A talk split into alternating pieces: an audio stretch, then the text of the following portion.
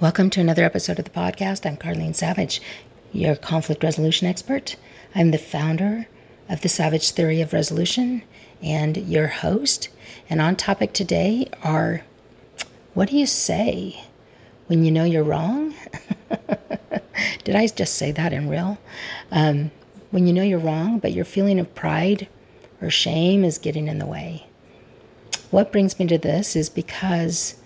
Um, if you've listened to any of my other podcasts, and as we move forward, I'm going to be sharing with you that my husband had a brain injury for 27 years. And then in 2021, uh, he was in an accident that totally changed his personality again and almost back to the way it was, but even better. And so now I am being faced with all of my pettiness. Before, when, if you know anything about head injuries, when they do something wrong, you feel justified. You feel justified because they did something wrong. Um, like he spent money, $700 that he wasn't supposed to. And I didn't know he did it. Um, and then the person comes after me to get it, the rest of it paid. So do this a few times over the 27 years, and my reaction would just be angry. Was I justified? Sure. It was wrong. You shouldn't be spending money that you're not even sure that we have, and you didn't even ask. Um, he's purchased cars.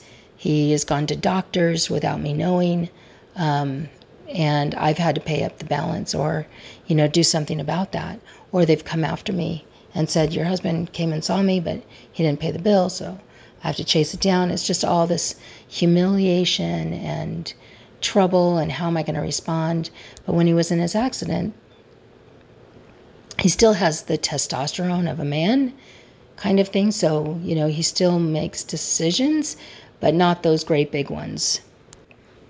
But he's so much kinder and generous and gives me grace and he checks on me and it's just uh, very different. And so, what I have gotten myself caught in is realizing I'm not I had some feelings underneath all that justification.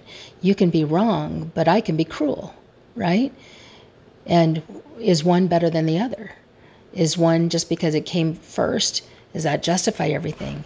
I had my choice of whether I could stay or go. I didn't have to keep living this way. So at some point, it turns into my responsibility too. But now that things have changed, now he'll say things like, um, if he does something like he he made a doctor's appointment he's not quite ready to drive um, and he made a doctor's appointment. And because he knew i was busy and because he was he's been practicing driving later at night when there's less traffic on the roads you know he kind of just took the initiative and made a doctor's appointment and he's going during the lunch hour which means everybody's out for lunch and moving around. So i that heightened my worry and so when he did it i kind of snapped back. I didn't go crazy, but I snapped back and I said, "You can't do that." I said, "If you something happens, you're going to put me in a pickle. You're going to put me at risk, and I don't want that to happen." And he looked at me and said, "You're right." It's like crap. crap. You're going to you're going to be an you're going to do this adult like? Oh my gosh. Normally, what I would have dealt with is him lashing back at me I can make my own appointment. I don't need you to do it for me. I told you I can handle it. I, and it would have been this unreasonable fight, right? But so I'm having those kinds of things happen all the time. I'm having him come to me and say, Hey, how are you? Something doesn't look right. you seem like you're a little agitated. Uh, before, he didn't care whether I was agitated. And you don't have to have a brain injury to have these in a marriage, right? You, it can just be happening. Um, I was worked with a couple, and he was just dismissive. He would say, um, she would say, "Can we talk?" And he'd say, "You're just going to want, you're just going to talk to be heard, and I don't, I don't want to have any part of it." And he'd walk out of the room. It can happen. You don't have to have a brain injury, so it happens. So, what do you do if you're trying to make that change and trying to turn that dial, move that mountain? What can you do? And here are five things that I have had to do and five other ways to say it when the pride is still there. Um, it, you know it's getting in the way. So, what can you do? Number one, I have said, sometimes my feelings are unreasonable.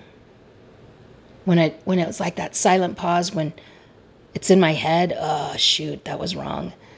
And I'm still feeling it, still feeling the sting from whatever happened. And or I've misjudged him because now I'm misjudging him. I'm making all these assumptions because he would have been, that would have ha- been how we got there in the past. He would have just done something and it would have been behind my back.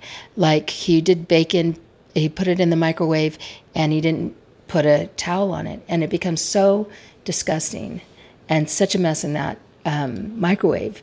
And so he was doing bacon and I said, he was heating it up and I said, oh my gosh, and it's splattering everywhere. And now we're to have, it's to be a big mess soon. And it was so interesting because he just looked at me and he goes, No, I didn't. And he showed me the plate with the towel over the top. And I went, Ah, dang it.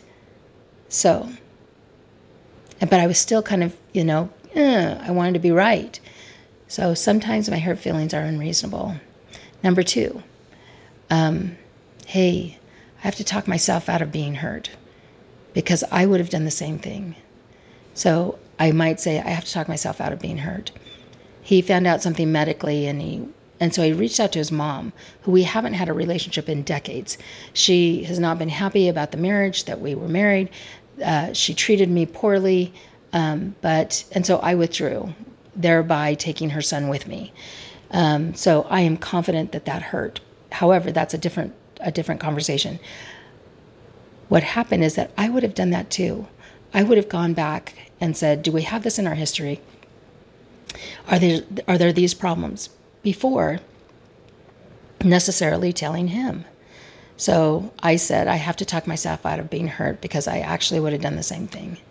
That's so hard. Number three, I need a minute for my reasonable thoughts to catch up with my feelings. I just need a minute.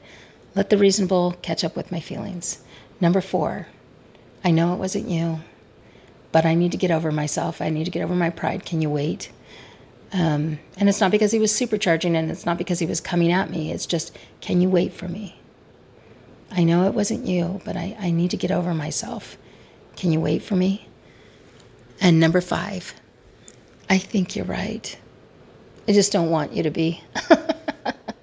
so let me catch up. I think you're right. I just don't want you to be. Let me catch up. Just and so those are things that I have said in the stingers when I have realized that maybe I have been wrong and I'm unreasonable or I don't want but I'm still feeling the pride. So if you have any questions just ask.